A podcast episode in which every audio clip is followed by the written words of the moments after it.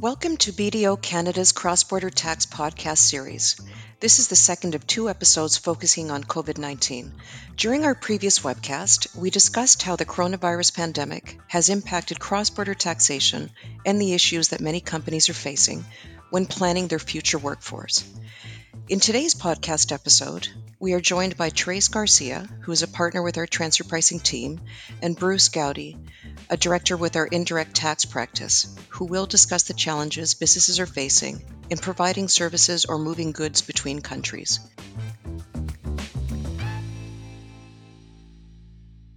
We'll start with Therese. What should businesses consider from a transfer pricing perspective when it comes to transferring goods to its related parties across the border? Thanks, Angeline. Let's be honest, COVID has made transfer pricing even more difficult. Based on a combination of working with my clients and also the OECD's recent report on the transfer pricing implications of COVID, there are really three key themes or questions faced by companies that are transferring goods from its related parties across the border. And just to clarify, these transactions can be goods, as I mentioned. It can also be services, financing arrangements, or even the license of intangible goods. So let's get to it. The first is that many businesses across the globe have incurred losses.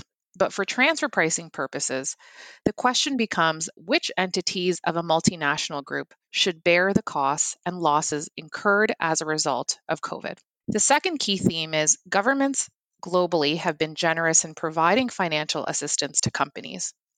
How do we deal with these government incentives or assistance programs, and how should we treat them for transfer pricing purposes? And then finally, the third issue I've been seeing is should the transfer pricing policy be revised by a multinational group? Should transfer pricing adjustments be implemented as a result of COVID? Therese, let's focus on the first theme you mentioned how should companies deal with losses caused by COVID 19? You know what, Angeline, that's a really good place to start.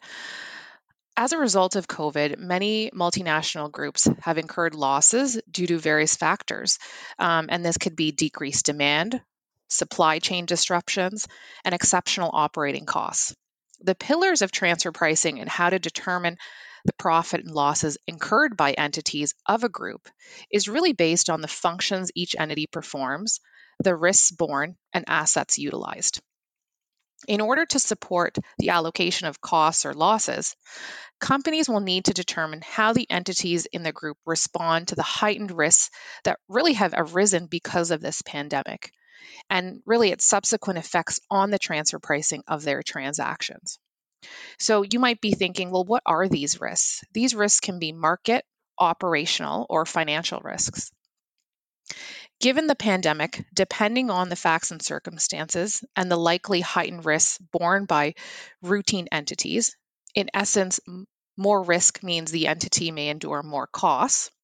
It allows for the possibility that a limited risk type entity performing routine functions may incur losses in the short term. So, hopefully, this gives some comfort to our listeners who engage in cross border transactions who have or will experience a loss.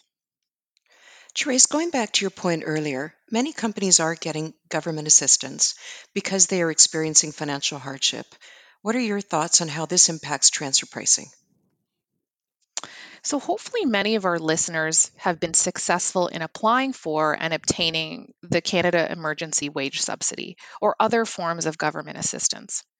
The CRA and many tax authorities globally are of the view that government aid should not be shared more specifically, the view is that, you know, the benefit of government assistance provided by the Canadian government should be retained by the Canadian taxpayer and remain in Canada. So let me give you an example. In the case of intercompany services provided by a Canadian head office to its subsidiaries globally, and this is a very common theme, the costs incurred by the Canadian company in rendering services should not be reduced by the benefit of the wage subsidy under this approach. Hey, Therese, from working with you in other client situations, I know you have a catchy three step plan for your clients on how they can approach their transfer pricing challenges. Can I convince you to share that with us? Thanks, Bruce. Um, so, you know, I appreciate many businesses have other priorities. Um, besides transfer pricing. But I do recommend you vi- revisit your transfer pricing. And this is consistent with the CRA's requirements of revisiting your transfer pricing on an annual basis and updating it. So, going back to Bruce's point, let me just share this with you all that I almost keep top secret. Um, it's a really simple three step plan, and all you have to remember is the acronym DOTP or do TP. Super easy to remember, and the steps are straightforward and practical. So, D stands for determine the impact of COVID. Review the impact of COVID, including any exceptional costs and losses, and document them. The O stands for objectively consider the need for pricing adjustments. Assess the current transactions, including contractual arrangements, and determine where pricing adjustments need to be made based on existing policies. And then finally, the TP, no, it doesn't stand for toilet paper in this pandemic we're in, it stands for transfer pricing. And really, it's a transfer pricing analysis and documentation needs to be updated and refreshed for the current year. You need to update the functional and risk profiles of the entities, ensure that the financial and contractual obligations are appropriately spelled out and are consistent with financial decisions that were made in the context of COVID. So there it is DOTP, do TP, three steps to ensure your transfer pricing is in order. Thanks for sharing your acronym with us, Therese. Now that we have heard about the transfer pricing implications of the movement of goods and services, Bruce will outline indirect tax considerations. Over to you, Bruce. Thanks, Angeline and Therese. And so, from an indirect tax perspective, now more than ever during the pandemic, businesses engaged, excuse me, in the cross-border buying and selling of goods in, into Canada need to review their arrangements with their customers as well as your suppliers to ensure that your inbound and outbound supply chain is tax efficient, both prospectively and, and where possible, even retroactively. So we encounter situations where businesses that ship goods to their customers in Canada unknowingly incur hundreds of thousands of dollars of unnecessary costs arising from sales taxes as well as duties when their goods enter Canada. And in many cases, those costs are simply hidden along with the freight expenses, resulting in reduced margins as well as cash flow burdens. So, if transactions are structured properly, though, those costs, especially from a GST perspective, should be reduced and perhaps even sometimes fully recovered. So, Bruce, in your experience, what types of arrangements between non Canadian suppliers cause these unnecessary costs? Yeah, everyone is unique unto itself and has its own fact pattern, but the most common situation we see is where we have a vendor who's based outside Canada, hires a broker, and acts as the importer of record to ship its goods to their customers into Canada. So, as an importer of record, that non resident vendor is the party responsible for paying 5% GST on the value of the goods when they enter Canada, along with any customs duties in a tax efficient arrangement, that 5% GST should generally be fully recoverable by the importer and not become part of their freight or cost of sales. But several things can affect whether that can be achieved and how that can actually be done. Hey, Bruce, I spoke about the transfer of goods from a transfer pricing standpoint a bit earlier. What types of factors do companies need to consider to ensure their supply chain is tax efficient? Good point, Therese.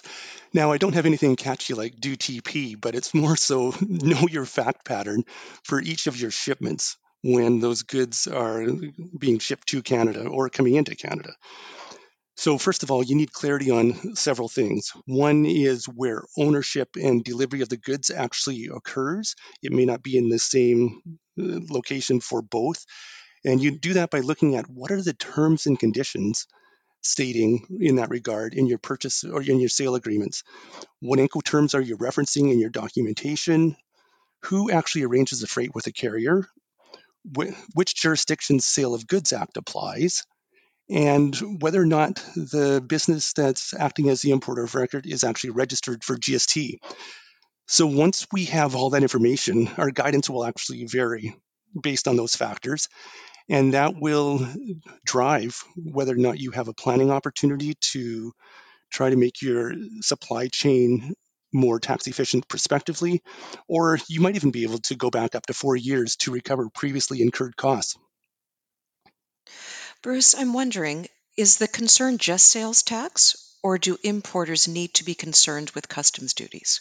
Yeah, that's a good point. I did mention customs duties earlier too. From a, it's at least sales tax. It should be structured so that that's always recoverable. If you do have to incur duties, then that generally represents a cost. However, what you need to look at, importers should be concerned that if they are paying duties, is there a way that they can reduce those duties by considering do they have the right tariff classification or perhaps is there a favorable treatment under USMCA or CUSMA or the European CETA uh, trade agreement that could actually allow for reduced tariffs what about on the purchasing side? For example, where a non Canadian business is buying goods from a Canadian supplier? Yeah, so if goods are being sold to a non resident as opposed to goods coming into Canada, two situations come to mind. Uh, the first one is where we have goods that are actually exported from Canada to perhaps the US or elsewhere. In that case, the foreign customer should generally not be paying GST to the Canadian vendor. And that's the Canadian vendor generally needs to make sure that it's got proof that those goods are actually exported. And then the second example is where you might have a Canadian vendor that is selling to a non resident of Canada, but the non resident of Canada says, Can you deliver that to my customer in Canada? And because once those goods are delivered at a destination in Canada, tax would normally apply. And so we where we have those situations, the non-resident is generally not able to recover that tax if it has been charged, if it's especially if it's not registered for GST. In that case, there's a system of drop shipment certificates that actually provides relief for that non-resident. And those are common situations that we see. Thanks, Bruce and Therese. That was very helpful and just the tip of the iceberg in terms of the indirect tax and transfer pricing considerations for the transfer of goods across the border during COVID 19.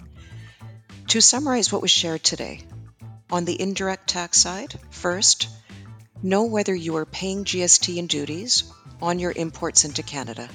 Second, if you are paying tax, know whether you're recovering it. And third, plan and recover for a tax efficient supply chain. And for transfer pricing, first, if you have incurred losses, determine how this impacts your transfer pricing. Second, consider the need for transfer pricing adjustments. And third, transfer pricing analysis and documentation needs to be updated and refreshed for the current year. In case you missed the first episode, of this two part mini series, we had Laura Ball from our international tax practice, Joanne Sun from our expatriate and immigration tax practice, and Corrine T from our U.S. tax practice share their thoughts on cross border tax and how COVID 19 has impacted many companies' plans on the future of their workforce. If you wish to speak with us about the topics discussed on today's episode, please reach out to any of us. As well, please subscribe and follow our Cross Border Tax podcast series. Thanks and have a nice day.